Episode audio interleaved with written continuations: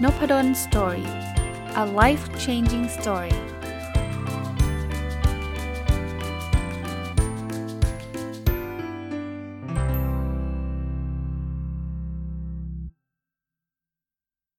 สวัสดีครับ ยินดีต้อนรับเข้าสู่นพดลสตอรี่พอดแคสต์นะครับ วันนี้ยังคงมาต่อกับหนังสือที่ชื่อว่า Gamification จูงใจคนด้วยกลไกเกมนะครับ โดยเล่มนี้เนี่ยเขียนโดยคุณตรังสุวรรณสินนะก็เมื่อวานได้รีวิวไปตั้งแต่เรื่องตัวอย่างของ gamification แล้วก็หลักการต่างๆนะครับเเมื่อวานเนี่ยผมพูดถึงเทคนิคพื้นฐาน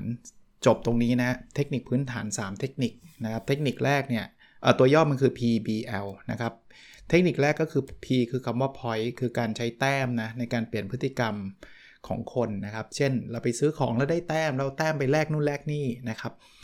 คราวนี้มาถึงตัว B ครับ เทคนิคพื้นฐานที่ 2 B มาจากคำว่า badge badge ก็คือเหรียญตรานะครับ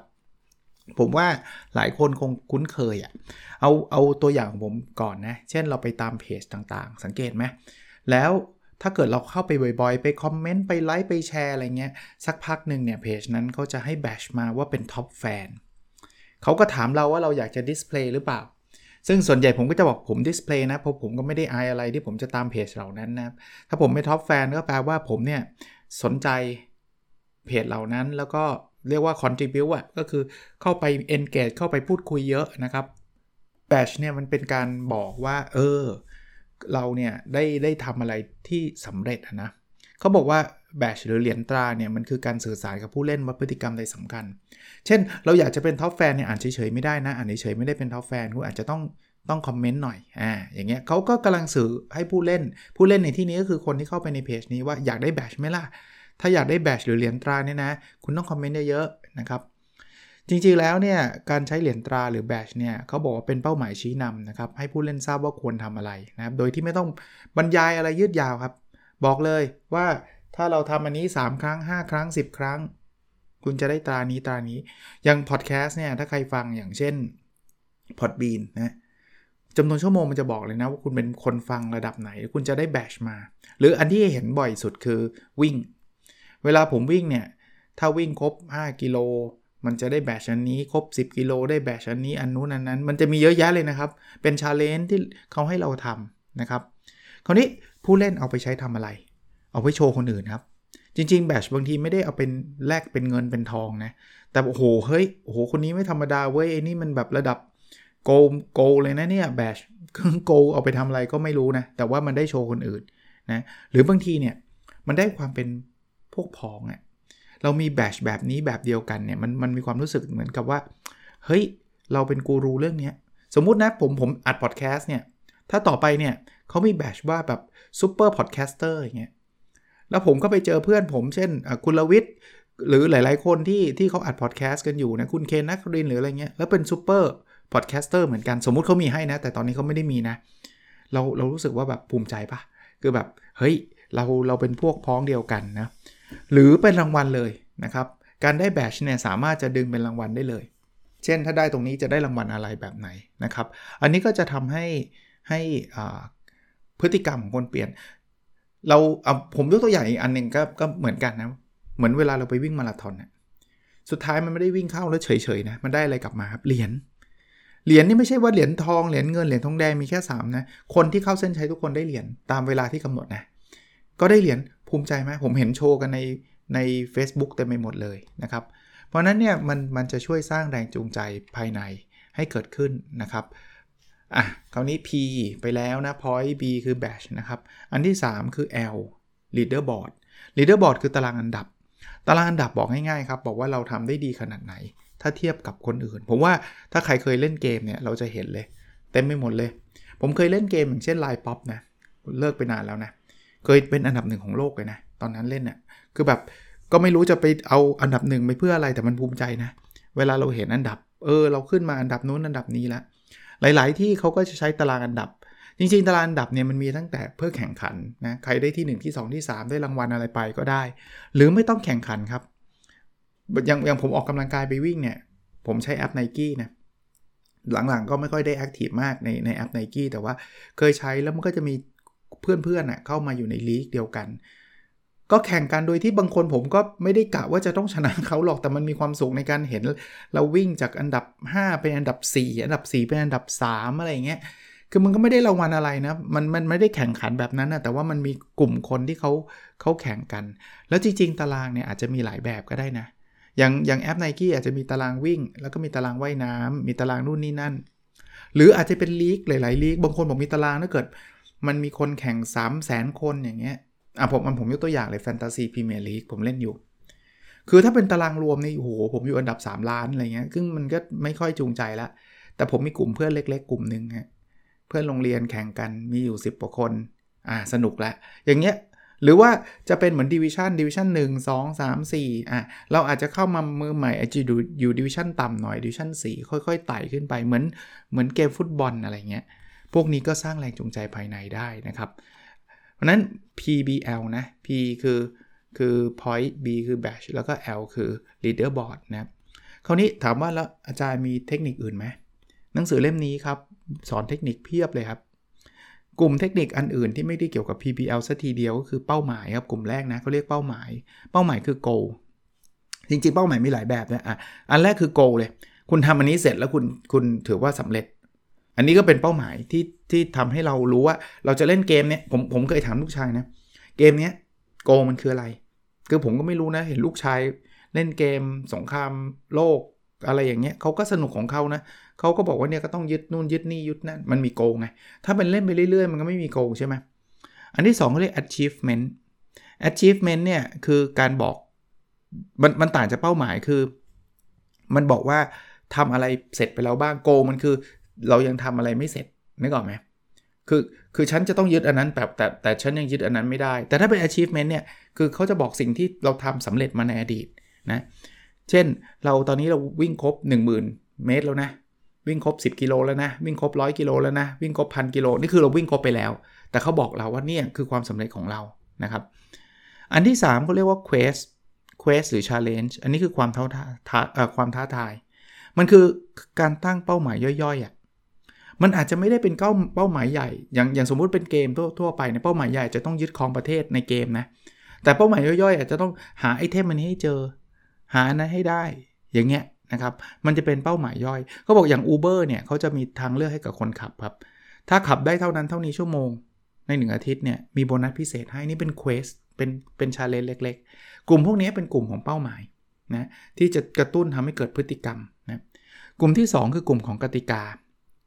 กติกาเช่น การสะสม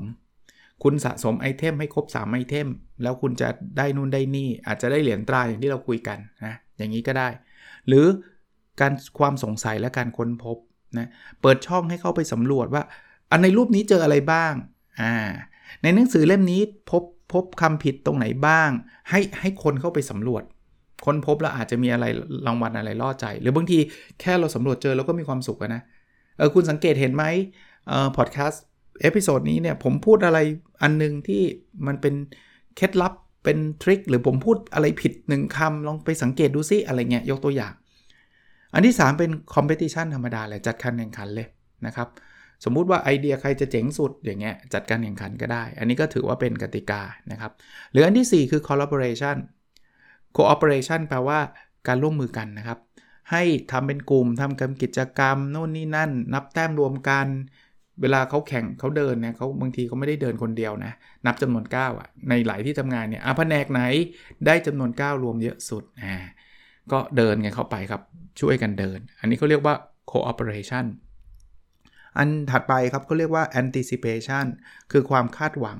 นะครับเช่นพวกโปรโมชั่นเนี่ยนะครับถ้าคุณซื้อภายในวันนั้นวันนี้อย่างต่ำเท่านั้นเท่านี้เนี่ยคุณจะได้แต้มเท่านั้นเท่านี้ ซึ่งเอาไปแลกอะไรก็ว่าไป อันถัดไปคือเรื่องเวลาครับ ใช้เยอะมากเลย marketing ใช่ไหมต้องวันนี้ชั่วโมงนี้เท่านั้นคุณจะได้รับส่วนลดเยอะจะได้แต้มเยอะนู่นนี่นั่น ผมมีบัตรเครดิตอันนึง อันนี้โฆษณาต่อก็ได้ ผมไม่ได้เป็นความลับอะไร ที่ถือบัตรเครดิตนี่คือของกรุงศรีแมนยูเพราะผมเชียร์แมนเชสเตอร์อยู่ในเต็ดเขาจะมีนะวันไหนแมนยูเตะเนี่ยแล้วคือก็เดี๋ยวคู่แข่งนะ ถ้าเตะกับทีมธรรมดาธรรมดาอาจจะได้แต้ม2 เท่า ถ้าถ้าซื้อของภายในวันนี้นะ แต่ถ้าเตะกับลิเวอร์พูลนี่ 8 เท่า เพราะว่ามันคู่ขี้มาก แต่ต้องชนะนะแมนยูต้องชนะนะถึงจะ 8 เท่า แต่มันก็กระตุ้นทำให้ผมว่าเออถ้าผมจะซื้อผมซื้อวันนี้เว้ยเพราะอะไร เพราะวันนี้ถ้าแมนยูชนะมัน 8 เท่านะแต้มอะมันได้ขึ้นอีกเยอะเลยอะไรเงี้ยก็ก็เป็นเรื่องของการใช้เวลานะครับเป็นกติกาที่เขาให้มา หรือ unlockable คือทำอะไรที่ปลดล็อก คุณทำนี้เสร็จปุ๊บเนี่ยคุณสามารถจะปลดล็อกอันนี้ได้ ในเกมเนี่ยเราจะเห็นเลยว่า คุณอาจจะปลดล็อกประเภทประเภทที่ว่า คุณอาจจะเลือก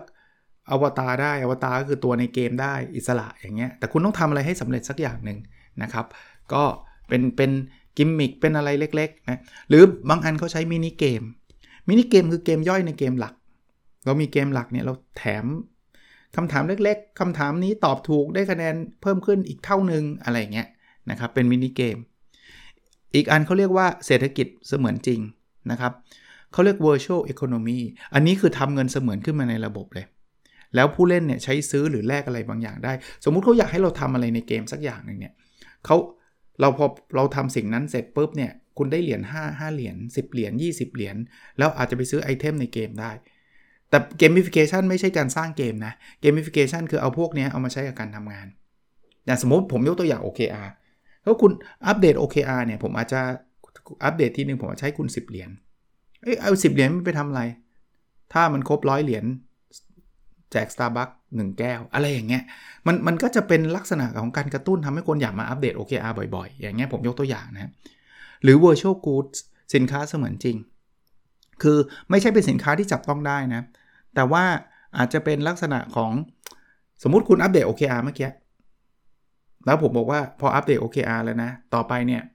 รูปโปรไฟล์คุณเนี่ยสามารถเปลี่ยนเป็นการ์ตูนได้ เป็นสินค้าเสมือนจริงนะเขาก็อาจจะอยากเปลี่ยนรูปโปรไฟล์เขาจะได้โดดโดดเด่นแตกต่าง หรืออาจจะมีอะไรคาดเป็นเป็นแบบ OKR Super OKR อะไรอย่างเงี้ยภูมิใจอารมณ์คล้ายๆแบบนั้น นี่คือเทคนิคอันที่2นะอันที่3เขาบอกว่าเทคนิคการตอบสนองต่อการกระทำเช่น การมี progress bar progress bar คือแถบความก้าวหน้า อันนี้เวลาพวกเรียนออนไลน์ชอบใช้กันเยอะครับ เวลาเขาเรียนออนไลน์เนี่ยเขาจะบอกเลยว่าเราเรียนไม่ได้กี่เปอร์เซ็นต์แล้ว เชื่อไหมไอ้แค่เปอร์เซ็นต์ของการเรียนเนี่ยมันทำให้เรากระตุ้นนะว่าเออฉันอยากจะได้ร้อยมนุษย์เนี่ยทั่วไปเนี่ยเราไม่อยากทำอะไรค้างๆคาๆเราอยากจะทำอะไรให้ทำให้มันเสร็จ หรือเลเวลอันนี้เกมใช้บ่อยเลยเลเวลที่ 1 2 3 4 เราอยากจะขึ้นไปทีละเลเวลแล้วก็ไปสามารถใช้กับการทำงานได้นะสถิตินี่ก็ใช่ สถิติเนี่ยเราจะบอกเลยว่าผมผมวิ่งเนี่ยมันมีสถิติเก็บไว้เลยว่าวิ่งวันละกี่กิโล พอมันวิ่งพอเราเห็นสถิติแล้วเราก็อยากจะไปถึงเป้าหมายที่เราต้องการใช่ปะ่ะแล้วเราอยากจะวิ่งเดือนละร้อยกิโล ตอนนี้มันไปได้กี่กิโลแล้ว ถ้ามันไม่มีเครื่องเก็บสถิติพวกนี้เป็นไง มันก็เบื่อเบื่อใช่ปะ่ะหรือวิ่งไปแล้ววิ่งทำไมใช่ไหมหรือบางทีมันบอกบอกประมาณว่าทำติดต่อกันแล้วกี่วันนะผมเคยใช้นะ fasting อย่างเงี้ย มันจะบอกเลยว่าตอนนี้ฟาสไปแล้ว ติดกัน 1 วัน 2 วัน 3 วัน 4 วัน 5 วัน 10 วัน 20 วัน เราไม่อยากจะ break the chain อะไม่ไม่อยากจะตัดให้มันแบบ โอ้ทำมา 20 วันติดกันแล้วตอนนี้ทำไม่ได้ ลองลองทำดูนะ พวกนี้ช่วยจูงใจจริง ๆ อีกอันเขาบอกว่าแต้มบุญหรือแต้มกรรมคือทำอะไรดีก็จะได้แต้มบุญ แต้มบุญก็คือแต้มที่มันเป็นแต้มบวกอะทำอะไรไม่ดีก็อาจจะได้แต้มกรรม แต้มกรรมก็คือแต้มลบอะอารมณ์แบบนี้นะครับ แต่เขาจะไม่เอาไปแบบแต้มบุญแล้วก็ไปลบแต้มบุญออกไม่ใช่นะคนละแต้มกันนะเทคนิคกลุ่มที่ 4เขาบอกว่าเป็นการให้ผู้ผู้เล่นเนี่ยมีส่วนร่วมด้วยความเต็มใจนะครับ เทคนิคนี้เนี่ยอาจจะให้ผู้เล่นได้ได้เข้ามาบรรลุเป้าหมายเป็นเป็นตัวเลือกของเขานะครับเขาบอกเช่น grinding grinding คือความภาคเพียรต่อเนื่องนะครับเขาบอกสำหรับให้คนทำกิจกรรมติดต่อกันหลาย ๆ วัน เช่น ไม่ใช่ว่าวันนี้มาโหมทำอย่างเดียวแล้วได้แต้มเยอะเขาจะมีแม็กซิมัมเลย แต้มได้แค่นี้ แต่คุณต้องทำบ่อยๆเออลูกสาวผมเคยเล่นเกมตอนเด็กๆนะบอกพ่อวันนี้อยากเล่นเกมบอกเฮ้ยวันนี้ทำการบ้านก่อนบอกงั้นขอหนูขอ login นิดนึงก่อนได้ไหมบอกทำไมอะเพราะว่าถ้าหนู login ติดกัน 7 วันหนูจะได้นู่นได้นี่ item ในเกมเขานะอ่าไป login ไปอย่างเงี้ยคือเขาต้องการให้เราเข้ามาทุกวันไงไม่ใช่ว่าวันหนึ่งเล่น 20 10 ชั่วโมง แล้วก็อีกวันอีกสัปดาห์หนึ่งไม่เล่นเลยนะแล้วก็มีกลุ่มเทคนิคอื่นๆครับ เช่น การแสดงตัวตนหรือ self expression นะครับ การแสดงตัวตนก็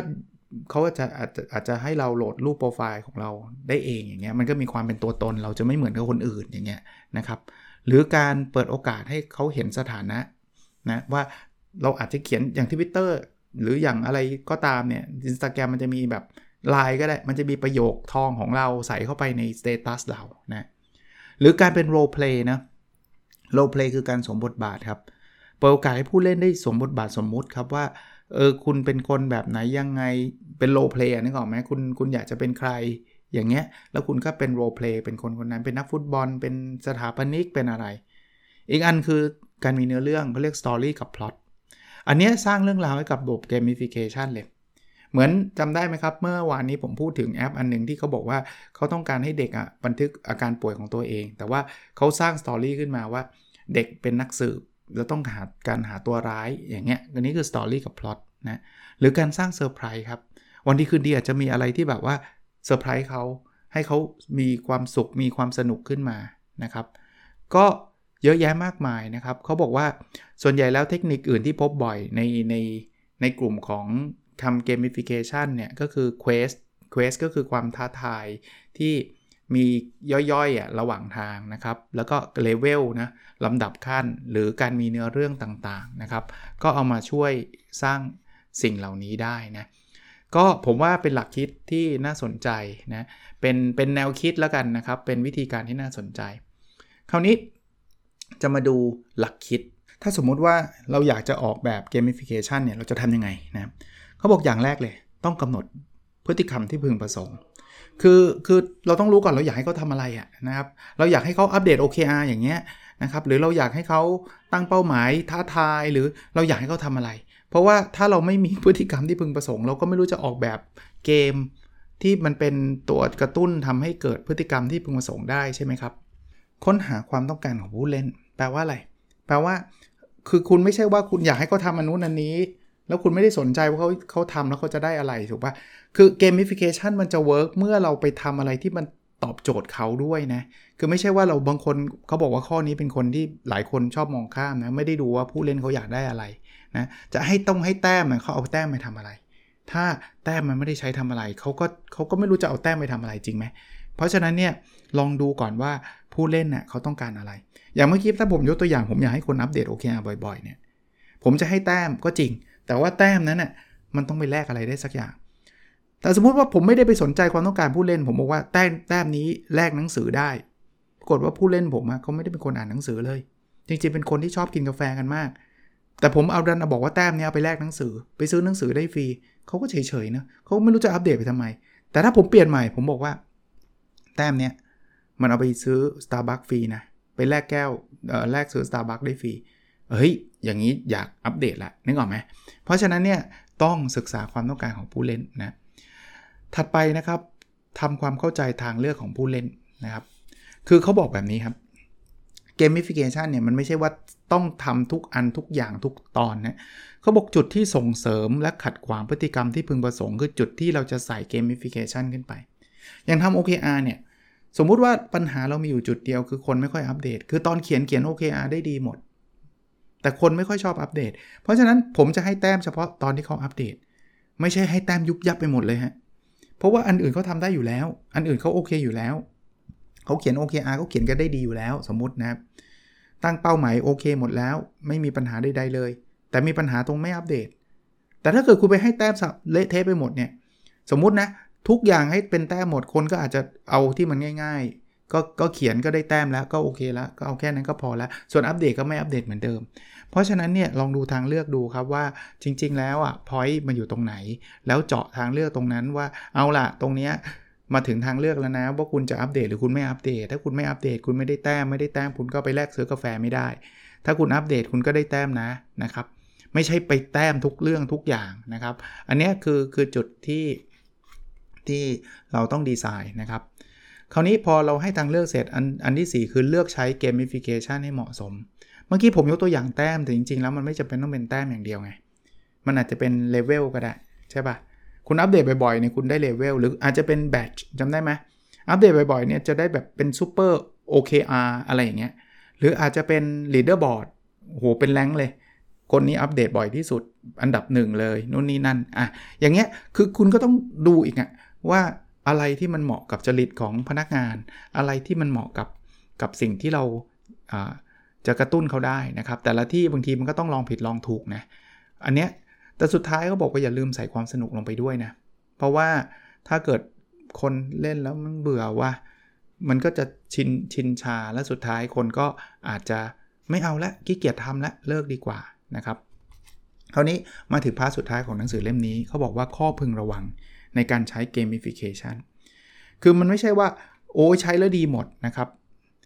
อันแรกเลยต้องระวังนะเน้นแต่เป้าหมายของเราจนลืมสิ่งที่ผู้เล่นต้องการทำอย่างผมเมื่อกี้ผมยกตัวอย่าง OKR ผมอยากให้คนอัปเดตบ่อยๆนั่นเป้าหมายผม แต่ผมไม่สนใจเลยไอ้ไอ้คนที่จะทำมันจะอยากได้อะไรมันจะไม่สนใจก็พังครับ คนก็ไม่อยากทำนะอย่างที่เมื่อกี้ผมบอกไปแลกแต้มแล้วแต้มไปแลกหนังสืออย่างเงี้ยเขาจะเอาไปทำไมวะหนังสือเขาไม่ได้ชอบอ่านหนังสือนะ อันที่ 2 คือเน้นแต่ความสนุกจนลืมไปว่า gamification มีความหมายอย่างไรต่อผู้เล่น บางคนที่ไปไกลเลยครับ คือถ้าเป็นเล่นเกมเพื่อความมันเนี่ยโอเคเลย แต่ว่ามันไม่ได้เป็นเป้าหมายเรา อย่างเมื่อกี้ผมต้องการให้อัปเดต OKR แต่บางทีลืมเป้าหมายนี้ไปเลยนะ เฮ้ยวาดรูป OKR กันใครวาดสวยสุด คนนั้นแจกขนมไว้โหคนก็แข่งกันวาดรูปกันเลย แล้วก็แจกขนมทุกคน happy แต่ว่าถามว่ามันตอบโจทย์ผมไหมไม่ตอบสุดสุดท้ายก็ไม่มีใครอัปเดต OKR มีแต่มานั่งวาดโลโก้ OKR วาดรูปการ์ตูน OKR กันซึ่งซึ่งมันไม่ใช่เป้าหมายไง บางทีคนลืมจริงๆนะครับ คิดว่าให้ให้เล่นเกมก็ไปคิดเกมอะไรกันมาก็ไม่รู้นะครับ ถัดไปคือลืมไปว่าผู้เล่นกำลังเรียนรู้และพัฒนาอะไร เราต้องดูนะครับว่าสิ่งที่เราทำอยู่ตอนนี้คือเราต้องการสร้างแรงจูงใจภายใน เราต้องการให้เขาพัฒนาเรื่องนั้นเรื่องนี้ แล้ววันหนึ่งเนี่ยบางทีมันไม่ต้องมี gamification ถ้าเขาทำแล้วเขามีความสุขด้วยตัวเขาเองเนี่ยมันก็อาจจะดึงออกเลยก็ได้นะครับ แต่ตอนนี้มันจุดตัวกระตุ้นขึ้นมานะอีกอันนึงนะครับเขาบอกว่าการสร้างระบบ gamification ขึ้นมาใหม่ อาจจะไม่ทางออกไม่ใช่ทางออกที่ดีเสมอไปนะโดยเฉพาะอย่างยิ่งประเภทที่แบบว่าโอ้โหคุณมีคุณมีระบบเพียบเลยอะ อันนี้ก็มี system นี้ระบบนี้มีซอฟต์แวร์อันนี้ อันนี้ก็มีซอฟต์แวร์นี้ แล้วแถมจะทำแพลตฟอร์มขึ้นมาใหม่อีกอันหนึ่งเป็น gamification อีกอัน เป็นอันที่ 10อะนึกออกไหมคือแต่ละอันมันมีระบบของมันเอง มี HR ก็มีระบบของ HR มีเอ่ออะไรดีล่ะ Finance ก็มีระบบ Finance วันๆเนี่ยมีมีอยู่ 20 login เนี่ยแล้วก็จะสร้าง login ขึ้นมาใหม่ อย่างเงี้ยอาจจะไม่ work นะ เพราะว่ามันเยอะ ไม่ได้ห้ามสร้างใหม่นะ ถ้าสร้างใหม่ก็ก็ทำได้ แต่ถ้ามันเยอะมากเนี่ย พยายามผนวกเข้าไปกับระบบเดิมนะครับ ไม่จำเป็นต้องไปคิดสร้างใหม่เสมอไปนะ อีกเรื่องครับ gamification ไม่ได้รับประกันว่าผลลัพธ์จะออกมาดีเสมอไป เมื่อกี้ผมยกตัวอย่าง OKR ใช่ไหมผมทำ gamification ทำให้คนอัปเดต OKR บ่อยๆ มันจะช่วยแค่ตรงนั้นครับว่าคนอัปเดตบ่อย แต่ไม่ได้แปลว่า OKR มันจะเวิร์กนะถ้าเกิดคุณเขียน OKR ไม่ดี คุณเขียนไม่สอดคล้อง คุณตั้งเป้าหมายไม่ไม่เหมาะสม ถึงคุณจะอัปเดตบ่อยๆ gamification work แต่ว่ามันไม่ได้แปลว่าผลลัพธ์ของ OKR มันจะ work เสมอไปก็ต้องระวังอันนี้นะอีกอันนึงเขาบอกว่าโครงการ gamification อาจจะขายได้ยากเพราะมีคำว่าเกม คือบางคนเนี่ยฟังพอดแคสต์ผมแล้วบอกโอ้ยอาจารย์อินว่ะไอเรื่อง gamification เนี่ยผมต้องไปให้หัวหน้ารู้จักละหลายที่เลยนะ พอได้ยินคำว่าเกมโอ้ยเด็กๆเกมอีกแล้วนี่พวกเรามัน professional แล้วอายุกันเท่าไหร่แล้วพวกคุณจะให้มันเล่นเกมเนี่ย ผมไม่ชอบเลยผมต้องทำงานให้มันซีเรียสคือ gamification มันไม่ใช่แค่เกมอะมันมันเขาเรียกว่าอะไรมันมันมีคำว่าเกมอยู่จริง แต่ว่ามันเอาเกมมาสร้างแรงจูงใจภายในเป็นหลัก นะครับแต่บางคนเนี่ยเอาตรงๆเขาก็มีมีความคิดเชิงลบกับคำว่าเกมนะเพราะฉะนั้นเนี่ยเขาก็จะแบบไม่ค่อยแฮปปี้กับคำนี้นะครับมันก็ขายได้ยากคำว่าขายได้ยากก็คือ ผู้บริหารบางท่านก็อาจจะปฏิเสธเลยพอได้ยินคำว่าเกมเผลอๆบางท่านเนี่ยอาจจะไม่ชอบคำว่าเกมตั้งแต่เห็นลูกๆเล่นแล้วล่ะแล้วติดเกมกันก็เลยอาจจะไม่อยากให้มาใช้ที่ทำงานก็ได้ หมดแล้วนะครับ เล่มนี้ผมว่าดีเลยดีเลย ชื่อ gamification จูงใจคนด้วยกลไกเกมนะครับ ส่วนตัวเนี่ยผมจะเอาไปคิดต่อนะสำหรับองค์กรที่ใช้ OKR อยู่นะครับที่ผมเล่าให้ฟังว่าผมเป็นที่ปรึกษาองค์กรที่ใช้ OKR อยู่ 9 องค์กรเนี่ยนะเดี๋ยวเดี๋ยวจะมีช่วยกันคิด ผมว่าอาจจะเป็นตัวกระตุ้นที่ทำให้องค์กรได้ใช้ OKR ได้ประสบความสำเร็จก็ได้นะครับ โอเคครับ แล้วเราพบกันในสดถัดไปนะครับ สวัสดีครับ